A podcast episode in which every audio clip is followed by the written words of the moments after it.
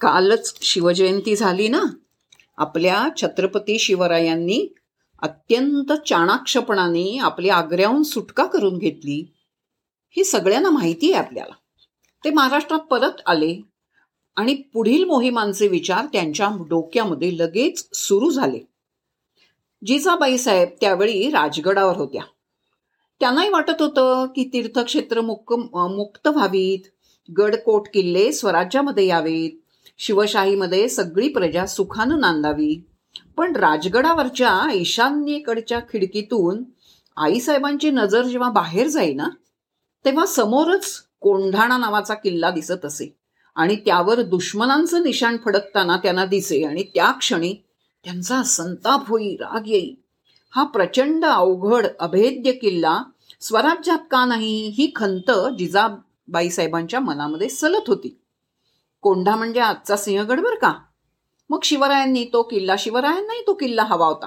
पण काम अवघड होतं. एकतर किल्ला अवघड त्यात किल्लेदार कडवा होता उदयभान राठोड. त्याचा त्याचं नाव तो शूर होता. स्वभाव कडक किल्ल्यावरती पंधराशे हत्यारबंद सैनिकांवर त्याची जरब होती. धाक होता. गटाची गडाची तडपंडी म्हणजे भक्कम आणि मजबूत होती. त्याच्या चारही बाजूंनी उभे सरळसोटकडे होते. शिवाय गडगडावर सर्वत्र कडेकोट चौक्या पहारे बसवले होते. भरपूर दारू गळा आणि शस्त्रास्त्र होती. असा हा गड घ्यायचा कसा हो? राजांनी हा आपला विषय आपल्या सवंगड्यांसमोर काढला. सिंहगड घ्यायचा आहे रे. कोण घेईल? महाराज महाराज मी घेतो गड. कोण म्हणाल हे? औक म्हणाले तानाजी मालुसरे. तो बाळपणापासूनच महाराजांचा खेळगडी होता सवंगडी होता. हा तानाजी म्हणजे साक्षात सिंह होता नरकेसरी खणखणीत जड जडीव घडीव. तानाजी म्हणजे जणू इंद्राचा ऐरावतच. बुलदंड बुलंद धिप्पाड निडरगडी. तानाजीने ही जोक मोखीम स्वीकारली. जोखीमच म्हणा. त्यासाठी दिवस निवडला माघ वद्य नवमी. वेळ मध्यरात्रीची. त्यांनी पाचशे मावळे संगती घेतली. बरोबर धाकटा भाऊ सूर्याजी होता. गडाच्या पश्चिमेकडील दोणागिरीच्या कड्यावरून हल्ला करायचा त्याचा बेत होता.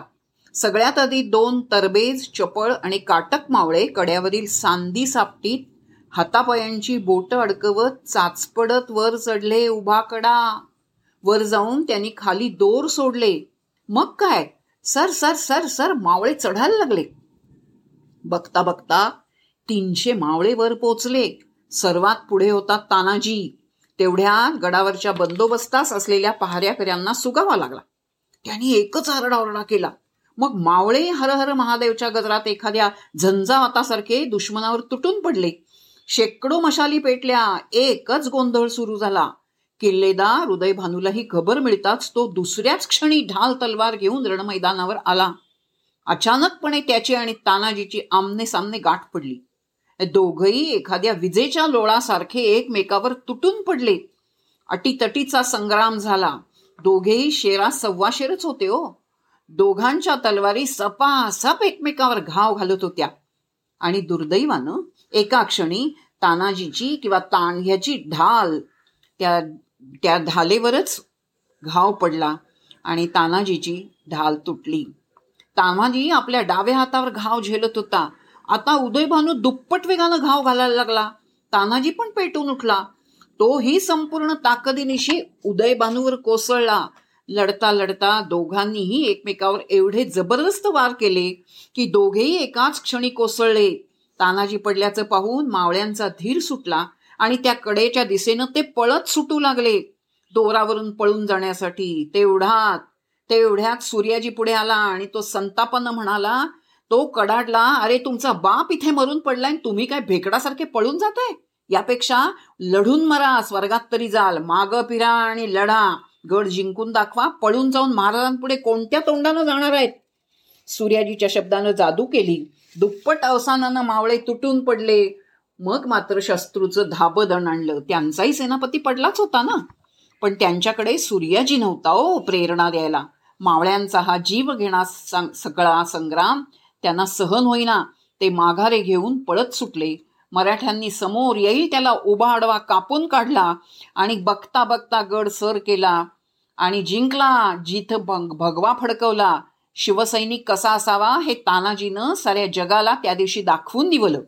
शिवाजीराजे काय म्हणले माहीत आहेत? काय म्हणले? अरे सगळ्यांना माहिती आपल्या. गड आला हो पण माझा सिंह गेला.